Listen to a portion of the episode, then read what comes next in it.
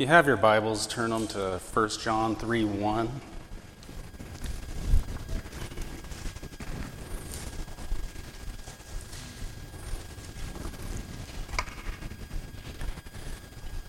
And I'm just going to read the first verse.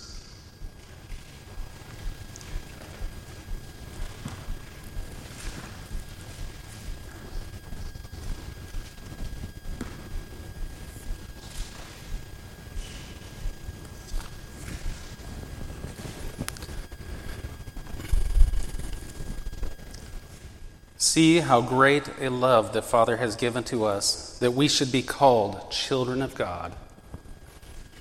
And so we're just going to today we're going to we're to look at part 2 of the quick overview of the doctrine of adoption in the new covenant and my prayer again and I've been praying for all of us that we would search the scriptures to have a more deeper, more biblical understanding of this doctrine of adoption which Peter Masters calls the crown jewel of God's grace in Christ. And as John Murray writes, adoption is the apex of redemptive grace and privilege.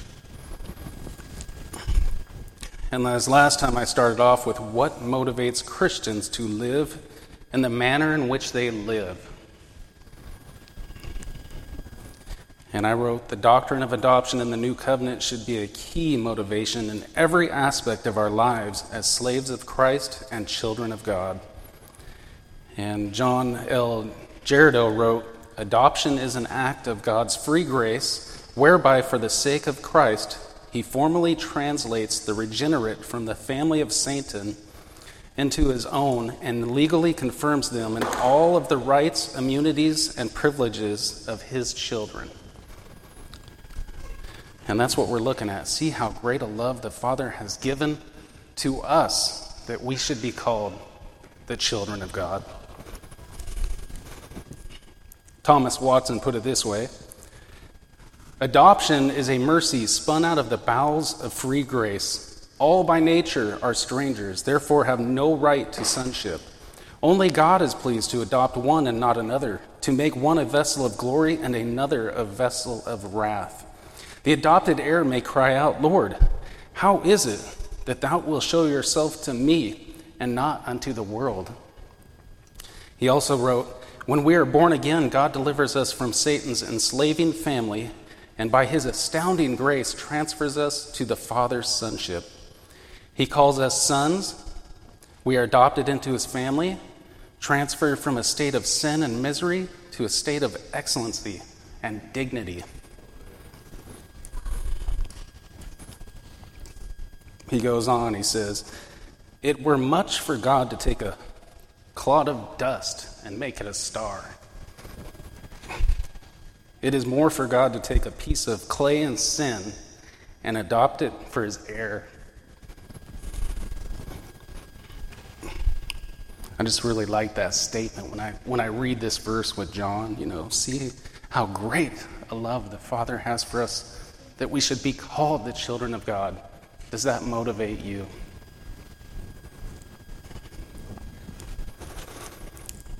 So, in part one of this series, as we looked at about a month ago, I established what the doctrine of adoption is and how adoption is distinct but never separated from regeneration, justification, and sanctification. And today I want to present to you some of the responsibilities and obligations for the children adopted by God and who are now looked upon and called the children of God. This is something that comes with responsibilities, with obligations. And not only are we commanded to perform these, but God gives us the desires to do them. That's the beauty of adoption. So before we look at these um, responsibilities and obligations, I just want to I want to point out three topics that should help us understand a little more clearly on how the adopted children of God can and will fulfill these responsibilities and obligations in their daily living as children of God. And I wanted to go over just three things. Number one is knowing that it's the triune God that works in our adoption. So it's the Father, the Son, and the Holy Spirit, and they are all involved in the process of adoption. And so we'll look at these real quick, and this will, this will give us confidence that, that we can and we should desire to fulfill the obligations that we will look at later, because it is the triune God working in and through us. So I put first the Father's role in our adoption. God the Father chose, predestined, set his love upon, and sent his only begotten Son for the purpose of adopting a people for himself. And Rick just read some of the scripture reading to that, so we'll, we'll skip that for the sake of time. But John Tennant said, It is not any dignity or merit in us, but the pure, incomprehensible, and eternal love of God that leads to our adoption.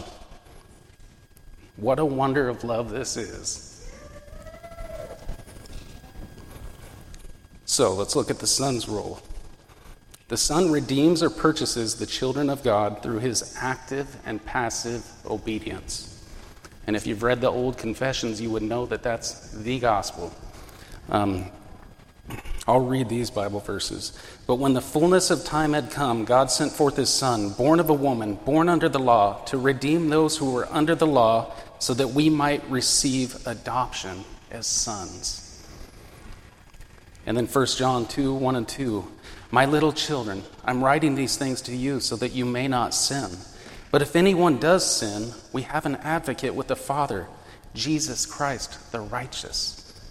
He is the propitiation for our sins. The Son's role. John Tennant spoke of this as well. He said, on the price of adoption. It was not purchased with silver or gold, but with the precious blood of the Son of God as of a lamb without spot. It was not purchased with a great sum of money, such as the chief captain purchased his freedom with in Acts 22 28. Nor was it purchased with an abundance of foreskins of the Philistines, whereby David purchased his sonship from the king. No, the Son of God must descend from the bosom of the Father and assume the likeness of man and give his glory and have his glory veiled in a mantle of flesh. Jesus must be humbled and abased to the death. Yes, must become a curse and a sin for us that we might obtain this eternal blessedness.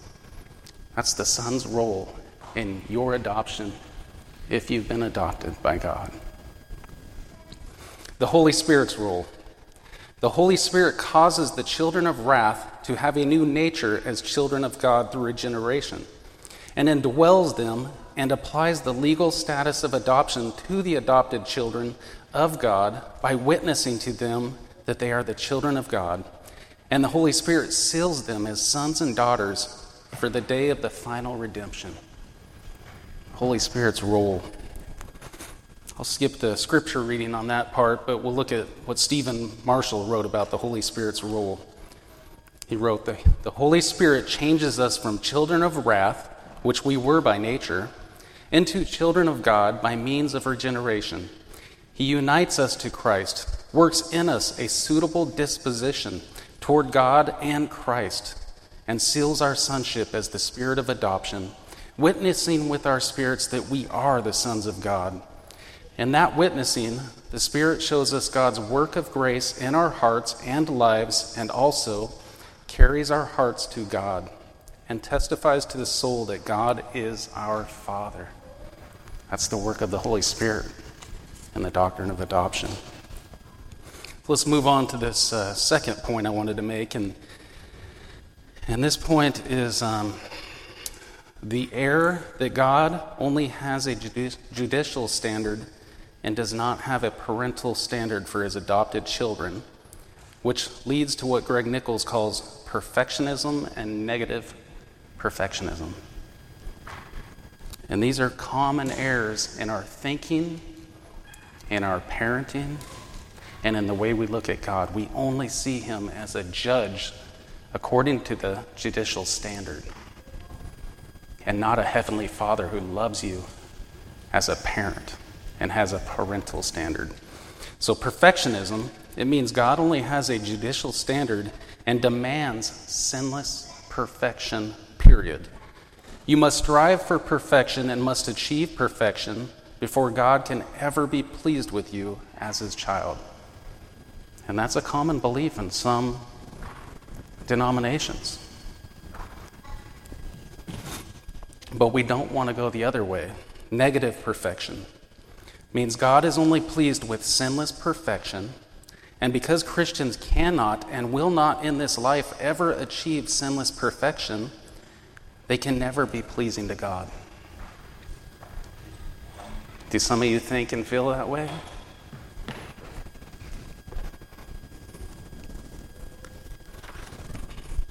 God the judge is pleased with you in Christ. God the Father is pleased with you out of that gospel obedience that we talked about on Wednesday, and we'll look at a little bit more. But both of these errors, they seem to deny the doctrine of adoption. And they discourage us from serving God and offering acceptable sacrifices to please Him, since we can never please Him. These errors diminish our thanksgiving towards God for all He has accomplished for us and in us. And these errors kill our motivation to be imitators of God and give Him glory. So we want to have a healthy, a healthy understanding of God's parental standard in our lives as our loving Heavenly Father. Do you struggle with those errors?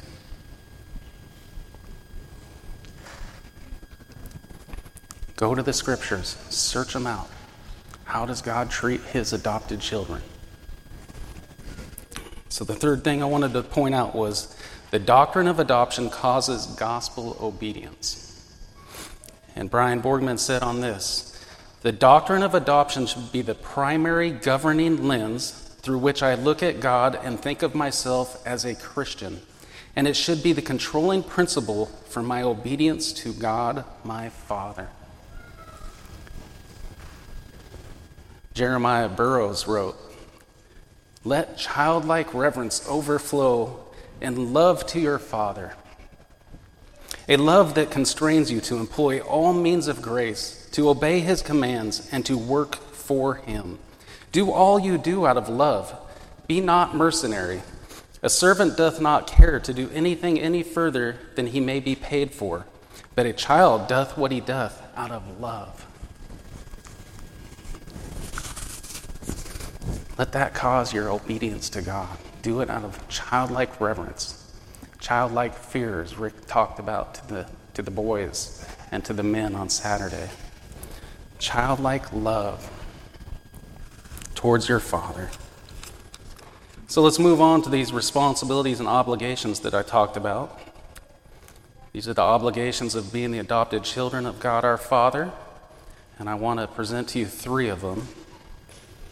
And these three responsibilities and obligations of being the adopted children of God, we'll just start here. Number one, the adopted children of God the Father are obligated and responsible to please and to be pleasing to God their Father. As adopted children of God the Father, we are commanded to please our Father, and our new desire is to be pleasing to God our Father and obey Him in Christ our Lord. I put here for our, our passage 1 Thessalonians 4 1. Finally, then, brothers, we ask you and urge you in the Lord Jesus that as you receive from us on how you ought to walk and to please God, just as you are doing, that you do so more and more. Please God in all you do, more and more. Hebrews 13 20 through 21. Now may the God of peace who brought again from the dead our Lord Jesus Christ, the great shepherd of the sheep, by the blood of the eternal covenant, equip you with everything good that you may do his will, working in us that which is pleasing in his sight. Through Jesus Christ, to him be the glory forever and ever. Amen. So these are just a couple scriptures that point us. It's God that is working in us to please Him, and we are commanded to please Him. So, before we were adopted by God the Father and outside of the new covenant in Jesus Christ, we were dead in our sins, under the curse with Adam, children of the devil, sons of disobedience, without faith, and we had no desire to please God, nor could we be pleasing to God. According to Romans 8, 7 verses, verses 7 and 8. For the mind that is set on the flesh is hostile to God, for it does not submit to God's law. Indeed, it cannot. Those who are in the flesh cannot please God. But if you are adopted, you are in Christ. You can please God by your obedience. Hebrews 11, 5 through 6. By faith, Enoch was taken up so that he should not see death, and he was not found because God had taken him. Now, before he was taken, he was commended as having pleased God. And without faith, it is impossible to please him. For whoever would draw near to God must believe that he exists and that he rewards those who seek him. So, as we go through these, continually think about the first three topics. This is the triune God working in your adoption. He is not judging you with a judicial standard, but a parental standard. And it's the doctrine of adoption that should drive you to want to follow these commands, to want and desire to take on these responsibilities as the adopted children. I put here when the gospel of the Lord Jesus Christ comes with power and saves a child of the devil, that child becomes a new creation in Christ, is adopted by God the Father, and is now being conformed to the image of Jesus Christ. Or, in other words, that child is becoming more and more Christ like. Look what God the Father says about our Lord and Master Jesus Christ. This is my beloved Son, with whom I am well pleased. Look at what the Master says about pleasing his Father. So Jesus said to them, When you have lifted up the Son of Man, then you will know that I am He, and that I do nothing on my own authority, but speak just as the Father taught me. And He who sent me is with me. He has not left me alone, for I always do the things that are pleasing to Him. If you are trying to be Christ like, you are doing the things that pleases his Father. So that raises the question that should be answered carefully how must children please God the Father? And I'm going to answer this in two ways that I observed in 1 John. If you turn to 1 John 3 and verses 22 to 24, and it says, And whatever we ask, we receive from him, because we keep his commandments and do what pleases him. And this is his commandment that we believe in the name of his Son, Jesus Christ, and love one another. Just as he has commanded us, whoever keeps his commandments abides in God, and God in him. And we saw right there, because we keep his commandments and do what pleases him. So the two ways I'll answer this. First, we see there in John 1 John 3 and 22 through 24 that the adopted children of God can only please God according to God's word, his commandments. And these verses are referring to his holy scriptures alone. Pleasing God is not self directing or self interpreting. In other words, we cannot please God by coming up with our own ways and our own works that we have decided pleases him. And at the same time, we must understand that what pleases man may not be pleasing to God, but may be at enmity with God and detestable to God. I'll read a couple verses. They will put you out of the synagogues. Indeed, the hour is coming when whoever kills you will think he is offering service to God. And then in Titus, not devoting themselves to Jewish myths and the commands of people who turn away from the truth, they profess to know God, but they deny Him by their works. They are detestable, disobedient, unfit for any good work. So there's a way that seems right to man that leads to destruction. We want to please Him by looking at His Word, being obedient to His Word. So, second, there in 1 John 3 22 and 24, the adopted children of God are pleasing to God when by His grace the adopted children are obedient to God's word. We keep his commandments and do what pleases him. And the focus here is that obedience to God's word by his adopted children pleases him. This is what pleases him. And you can, you will, you must please him. Do you desire to please him? Do you, by God's grace and power, keep his commandments in order to please him?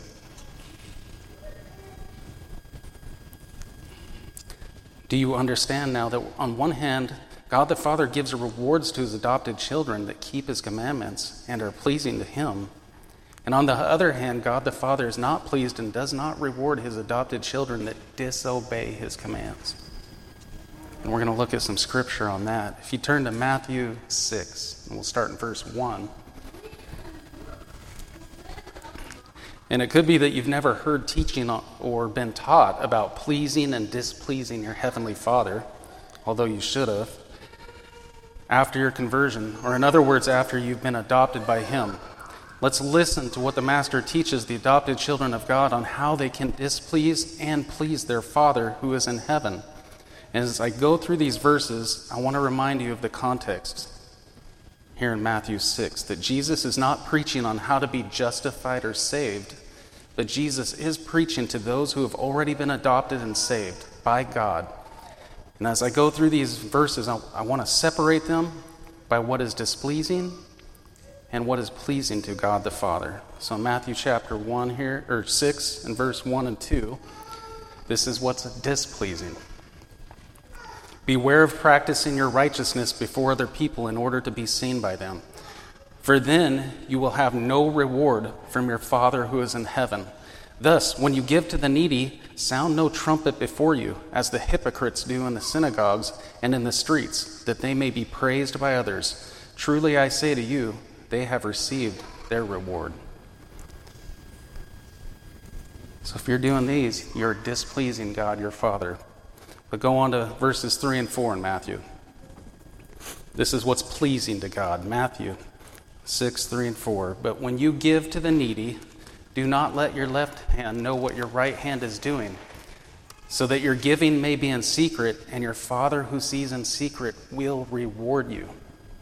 That pleases your Father. Your giving pleases your Father. Your giving in secret. And then displeasing, Matthew 6, verse 5. And when you pray, you must not be like the hypocrites for they love to stand and pray in the synagogues and at the street corners, that they may be seen by others. Truly I say to you, they have received their reward. And then Matthew 6 6, this is what pleases God. But when you pray, go into your room and shut the door, and pray to your Father who is in secret, and your Father who sees in secret will reward you. This is what pleases God your Father, praying to Him in secret. Matthew 6 16, this is displeasing to the Father. And when you fast, do not look gloomy like the hypocrites, for they disfigure their faces that their fasting may be seen by others. Truly I say to you, they have received their reward. And then 17 and 18, pleasing. But when you fast, anoint your head and wash your face, that your fasting may not be seen by others, but by your Father who is in secret and your Father who sees you in secret will reward you. See, when God is pleased with his children, he does reward them. We're not talking about works righteousness, we're talking about obedience caused by loving your Father. So I hope you see from these verses that Jesus is teaching the newly adopted children of God how they must now live in order to please God and enjoy God, their Father, and his rewards. And I also hope you see in these verses that Jesus is not teaching on what someone must do to please God and to be saved. And that Jesus is not teaching that someone who displeases God can lose their salvation. And nowhere does it say that you lose your salvation because he's not pleased with you. But it does say he will discipline you and instruct you.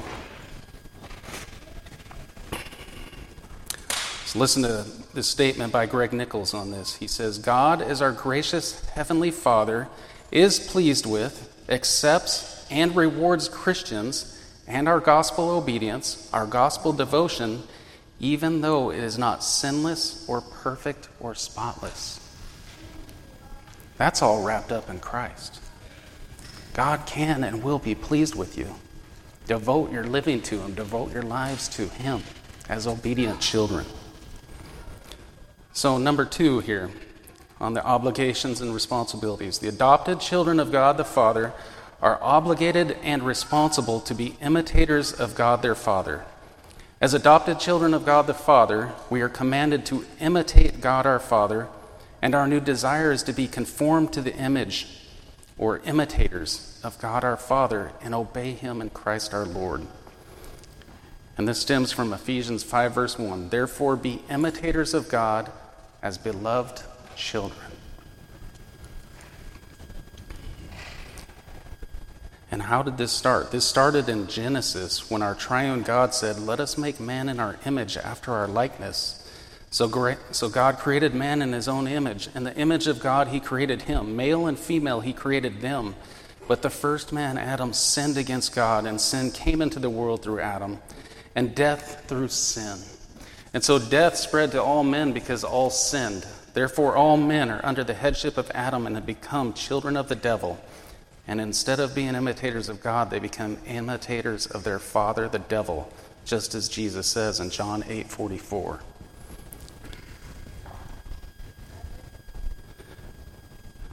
But in 2 Corinthians 5:17 it says therefore if anyone is in Christ he is a new creation. If you are adopted you are in Christ you are a new creation. And as Christians we are being conformed to the image of Christ. Romans 8:29 For those who he foreknew he also predestined to be conformed to the image of his son. 1 John 3 3 And everyone who thus hopes in him purifies himself as he is pure. And most of you have been taught we need to be conformed to the image of Christ. We need to be imitators of Christ. And as we heard, I believe that was last week, we imitate Paul as he imitates Christ. As Greg taught us. But that leads to imitating the Father. And I wrote here as Christians obey their Lord and Master Jesus Christ, they bear the image of the Father just as Jesus is the perfect image of the Father. John 1 17 through 18. For the law was given through Moses, grace and truth came through Jesus Christ. No one has ever seen God, the only God, who is at the Father's side. He has made him known. And then Jesus, talking to his disciples, Jesus said, I am the way, the truth, and the life.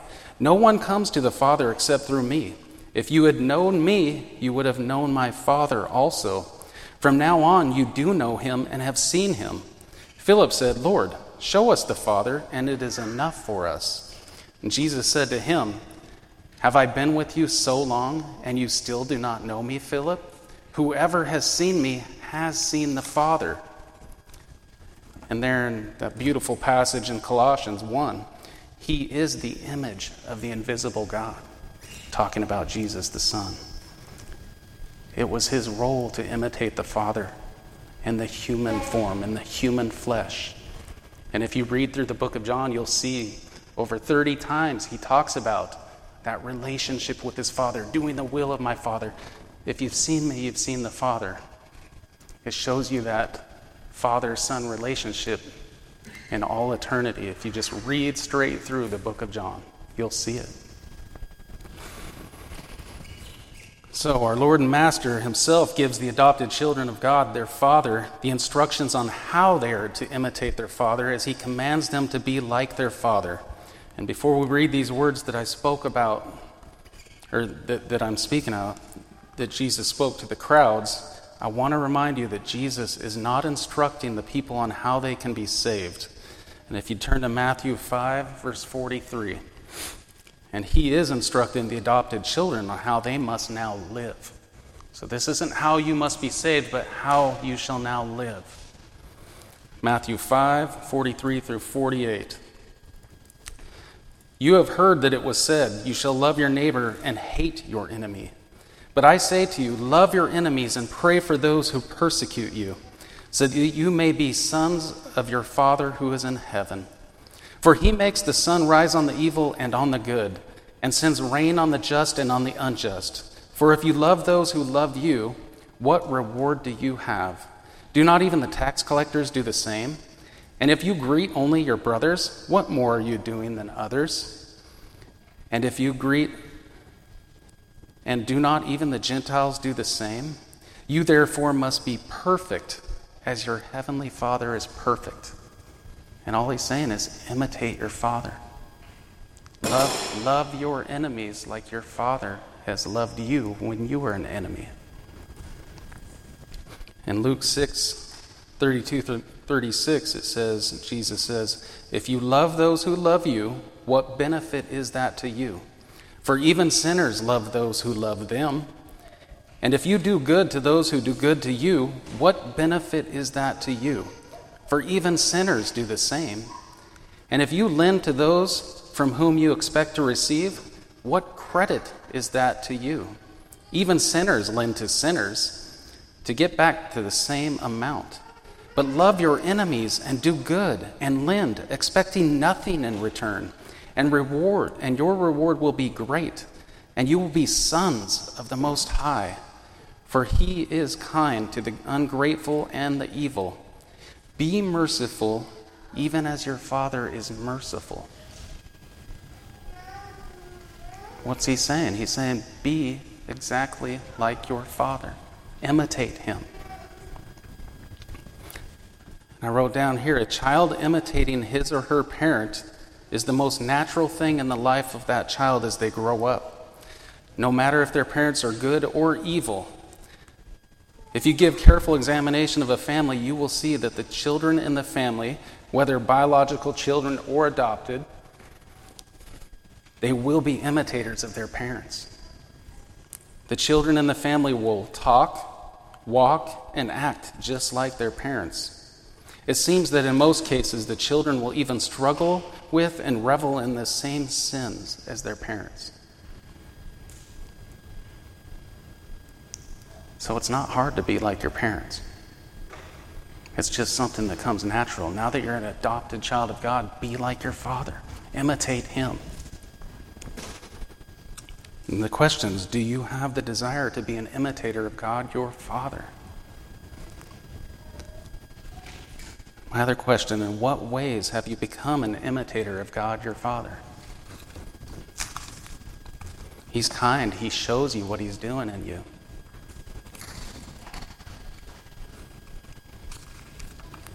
So let's move on to number three. And I kind of, when I was thinking about these three, I was thinking progressive. If you're pleasing to God, you start to imitate God and this will lead to the third one. So it's, it's you're just progressively getting, you're growing from a child into an adult, still an adopted child of God, just growing up into adulthood. So, number three, the adopted children of God the Father are obligated and responsible to do good works so that the world will see them and glorify God. As adopted children of God the Father, we are commanded to live in obedience to God and do good works in such a way according to His word that the world will see them and give glory to God.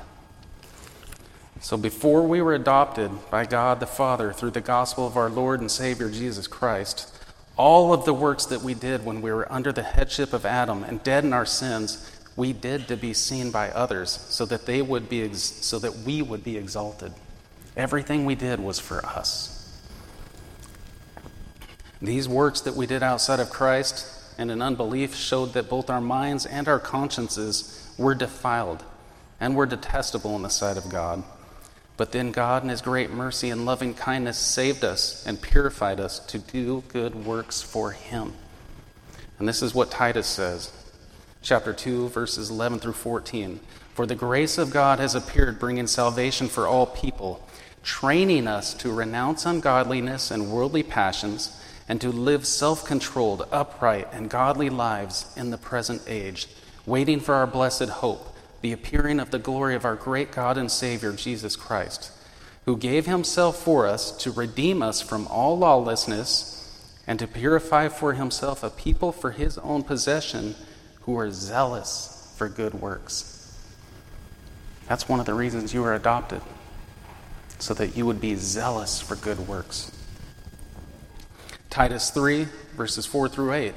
But when the goodness and loving kindness of God our Savior appeared, he saved us not because of works done by us in righteousness, but according to his own mercy, by the washing of regeneration and the renewal of the Holy Spirit, whom he poured out on us richly through Jesus Christ our Savior, so that being justified by his grace, we might become heirs according to the hope of eternal life.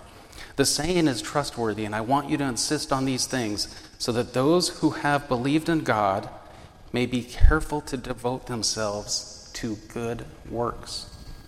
We were made to do good works for God. Devote yourselves to good works. So, I want to show you two passages in the New Testament where the adopted children of God are commanded to live in obedience to God and do good works in such a way that the world will see them and give glory to God.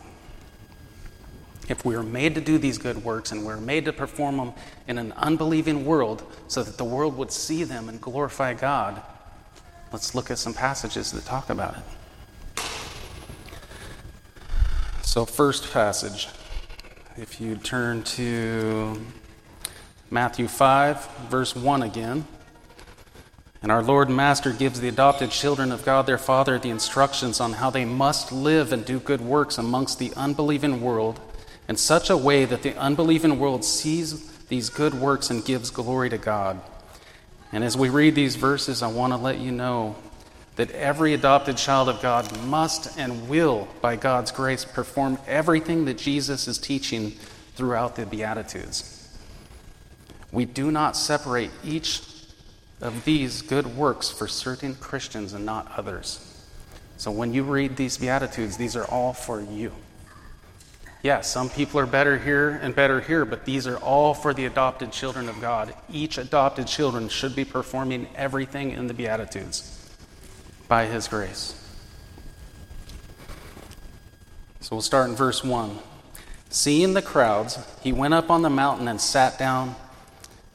His disciples came to him, and he opened his mouth, saying, Blessed are the poor in spirit, for theirs is the kingdom of heaven. Blessed are those who mourn for they shall be comforted. Blessed are the meek, for they shall inherit the earth. Blessed are those who hunger and thirst for righteousness, for they shall be satisfied. Blessed are the merciful, for they shall receive mercy. Blessed are the pure in heart, for they shall see God. Blessed are the peacemakers, for they shall be called sons of God. Blessed are those who are persecuted for righteousness' sake, for theirs is the kingdom of heaven. Blessed are you when others revile you and persecute you and utter all kinds of evil against you falsely on my account. Rejoice and be glad, for your reward is great in heaven.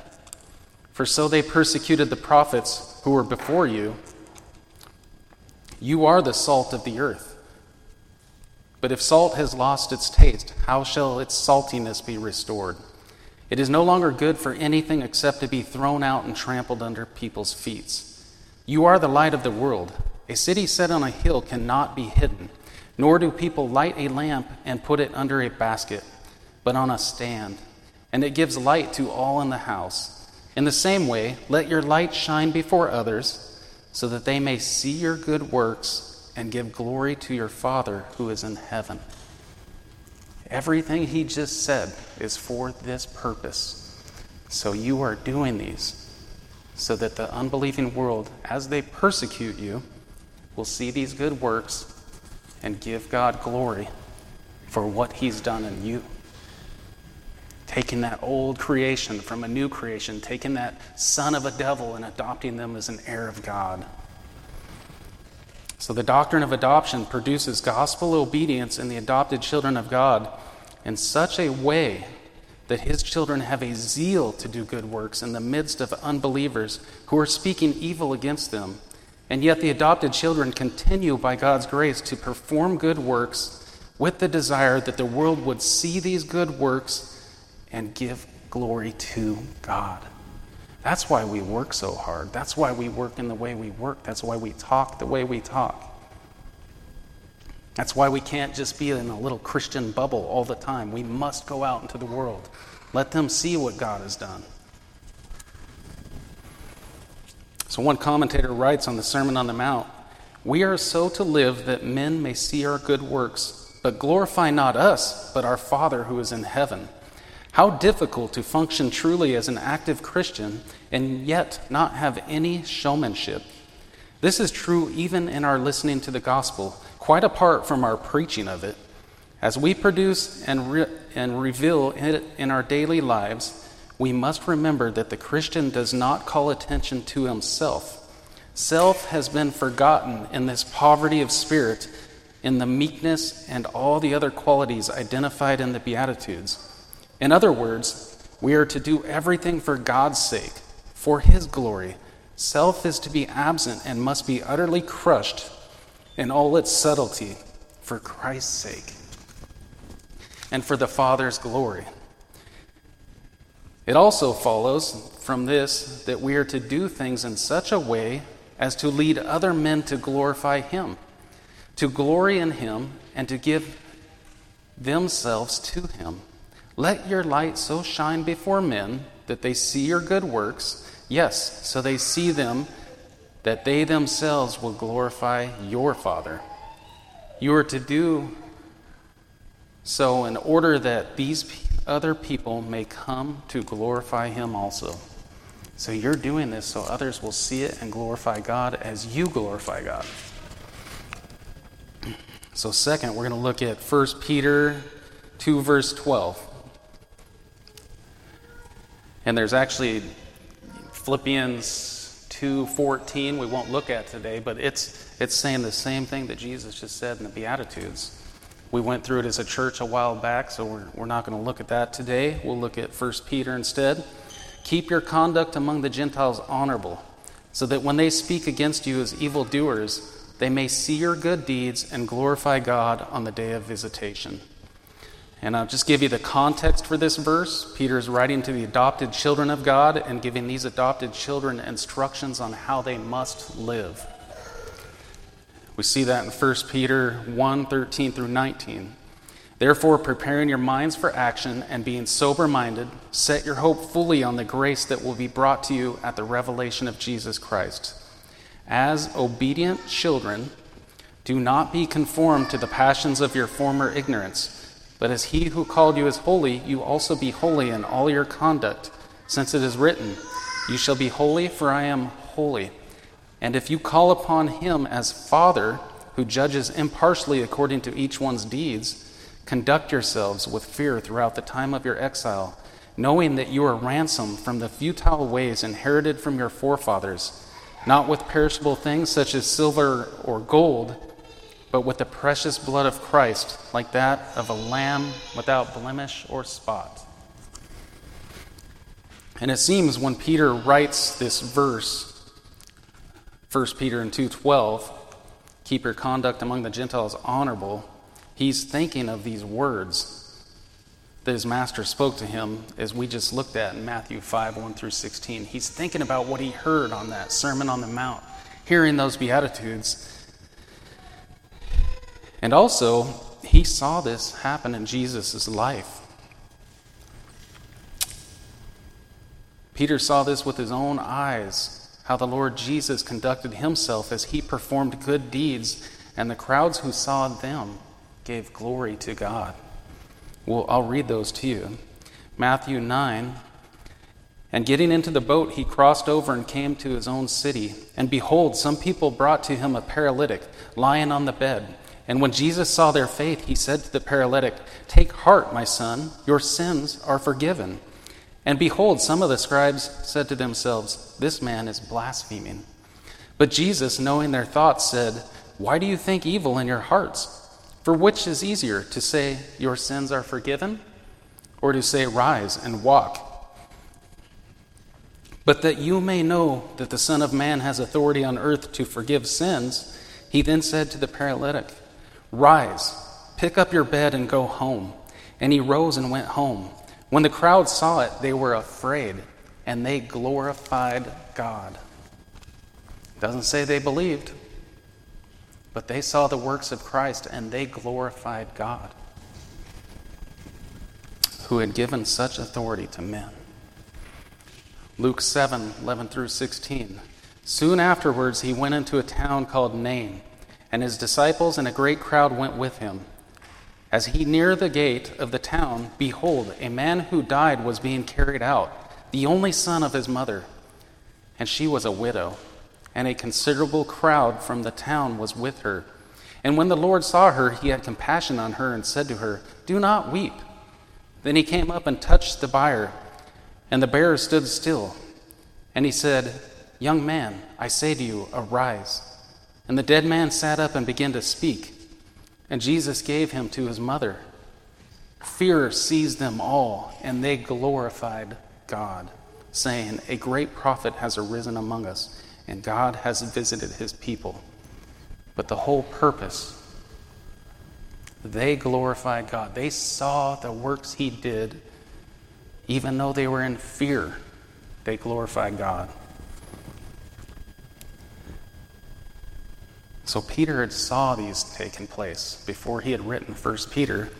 And so these are probably in his mind. So now I want to just we'll just look at a few moments, give a quick look at this 1 Peter 2:12. Keep your conduct among the Gentiles honorable, so that when they speak against you as evildoers, they may see your good deeds and glorify God on the day of visitation. And Peter starts this verse with a command keep. What are we to keep? Keep your conduct honorable and perform good deeds.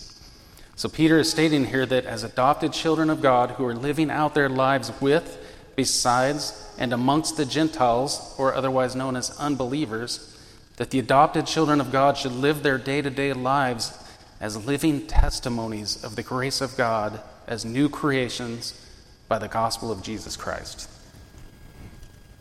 The adopted children of God must, as Peter has previously written to them, put away all malice and all deceit and hypocrisy and envy and all slander and abstain from the passions of the flesh. The adopted children of God must live and speak in the midst of unbelievers in such a godly way that it is not a stumbling block to unbelievers, but it is a distinct lifestyle that is set apart as Christian. The adopted children of God must also live morally good, highly esteemed for their good work patterns, and praiseworthy of being good neighbors in the sight of the unbelieving world. These are all things that are just day to day things, hour to hour, minute to minute. Peter points out two ways in which the Gentile unbelievers will react when they see how the power of God's gospel has transformed these adopted children of God and how God's grace causes the adopted children of God to keep their conduct honorable and perform good deeds. So the first first thing Peter points out, they're going to see the way you keep your conduct and they will speak against you as as you are the evildoers. The Gentile unbelievers will speak against God's adopted children as evildoers because of their godly lifestyles among the Gentiles. And Peter writes about this. He, he writes about this in 1 Peter 4 3 and 4. For the time that is past suffices for doing what the Gentiles want to do living in sensuality, passion, drunkenness, orgies, drinking parties, and lawless idolatry.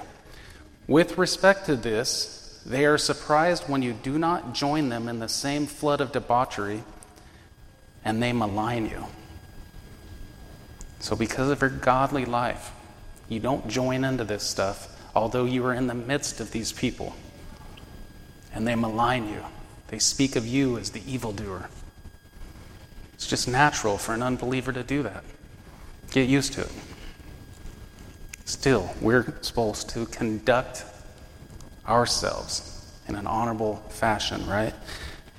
Number two, Peter says that they may see your good deeds and glorify God on the day of visitation. And the word see here means that they are going to watch carefully with examination.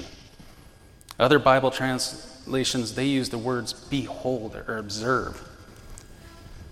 Peter also uses this same word when he writes to the Christian wives on how they should conduct themselves in the way in which they live with a husband who does not obey God's word. That's 1 Peter 3 2. When they see your respectful and pure conduct, and this is not just a see where they're looking at you, they're examining everything about you. You may not see it, you may not know it, but they are examining your life before them to see if you're a hypocrite, to see if this gospel actually worked in you. And this is the most important part of the verse in verse 2:12, and that is that Gentile unbelievers may see the good deeds of God's adopted children and glorify God.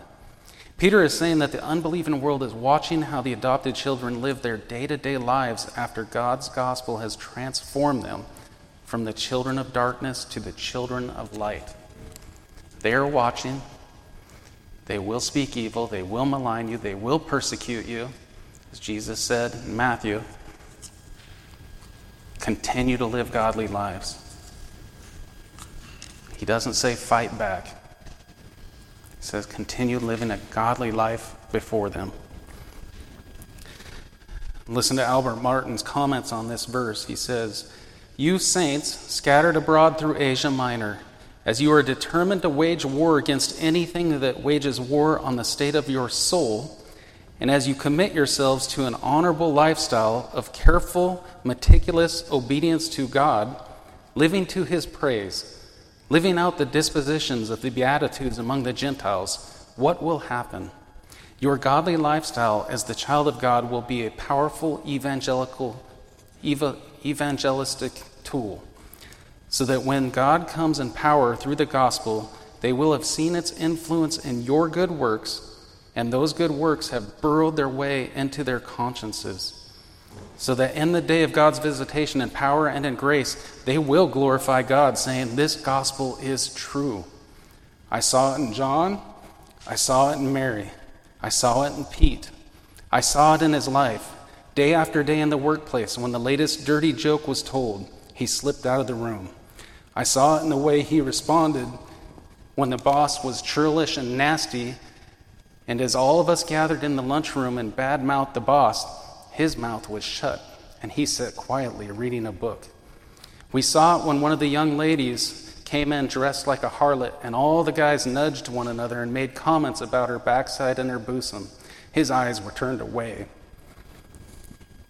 We saw it in his good works, and I can go on and on and in, on in the day when God mercifully comes to deal with one of those sinners that are yet in the kingdom of darkness and in the family of the evil one. They will glorify God in the day of visitation and say, Thank you, God. I saw a real Christian. I see that the gospel stuff is not a bunch of talk, it's reality. I saw it in the life of John, I saw it in the life of Mary, I cannot deny, and they glorify God in the day of visitation. In Philippians, it says, Every knee will bow, every tongue confess that Jesus Christ is Lord. And some of them are going to be saying, I saw what a Christian was. I have no excuse. Let that someone be you. Conduct yourselves in a way where they'll see your good deeds and glorify God. Is it your desire that God be glorified? Think about that in your personal daily lives, with your relationships with unbelievers, whether they're children, spouses, co-workers, people at the gas station, at the store, marketplace, people in the courthouse as we walk by them to go to church and they're going to exercise, right? Have you been adopted by God's grace through Jesus Christ by the power of the Holy Spirit? The witness of the Spirit will let you know. Think about it. Ask yourself. Ask God to show it to you. And then listen to John Tennent, we'll close right here.